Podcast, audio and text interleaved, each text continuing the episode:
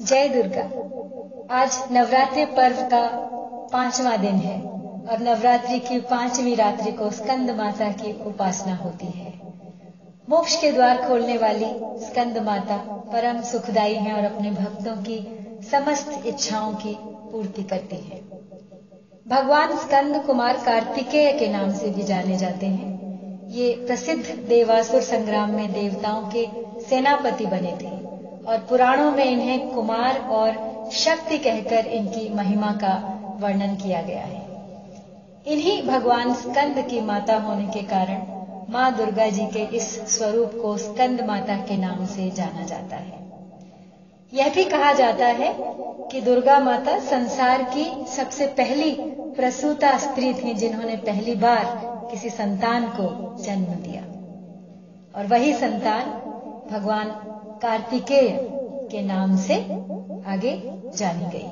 भगवान कार्तिकेय के नाम पर तो एक पूरा स्कंद पुराण समर्पित है।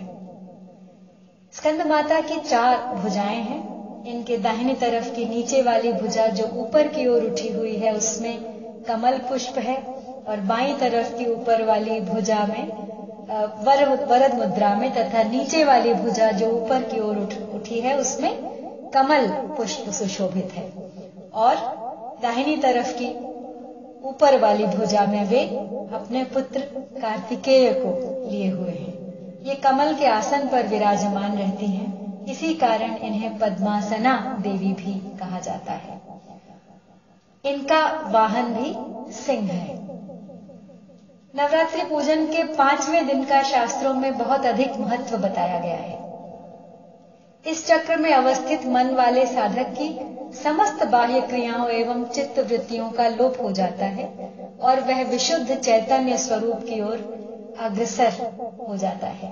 साधक का मन समस्त लौकिक, सांसारिक और मायाविक, मायावी बंधनों से विमुक्त होकर पद्मासना मास्कंद माता के स्वरूप में पूर्णतः तल्लीन हो जाता है। इस मृत्यु लोक में ही उसे परम शांति और सुख का अनुभव होने लगता है। उसके लिए मोक्ष का द्वार स्वयमेव सुलभ हो जाता है।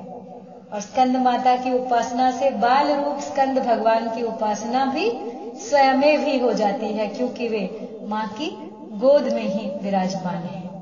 यह विशेषता केवल इन्हीं को प्राप्त है। अतः साधक को माता की उपासना पर विशेष ध्यान ध्यान देना चाहिए, खासकर वे साधक जो संतान प्राप्ति के इच्छुक हैं, उनकी इच्छा माँ अवश्य पूर्ण करती है।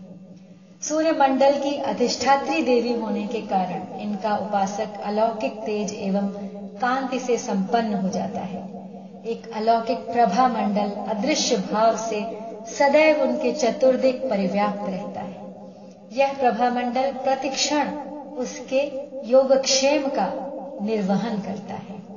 इसीलिए साधक को चाहिए कि वो एकाग्र भाव से मन को पवित्र रखकर माँ की शरण में आने का प्रयत्न करे। भव सागर के दुखों से मुक्ति पाकर मोक्ष का मार्ग सुलभ बनाने का इससे उत्तम उपाय दूसरा नहीं। या देवी सर्वभूतेषु माँ स्कंद माता रूपेण संस्थिता। नमस्तस्यै नमस्तस्यै। नमस्तस्यै नमो नमः। जय दुर्गा।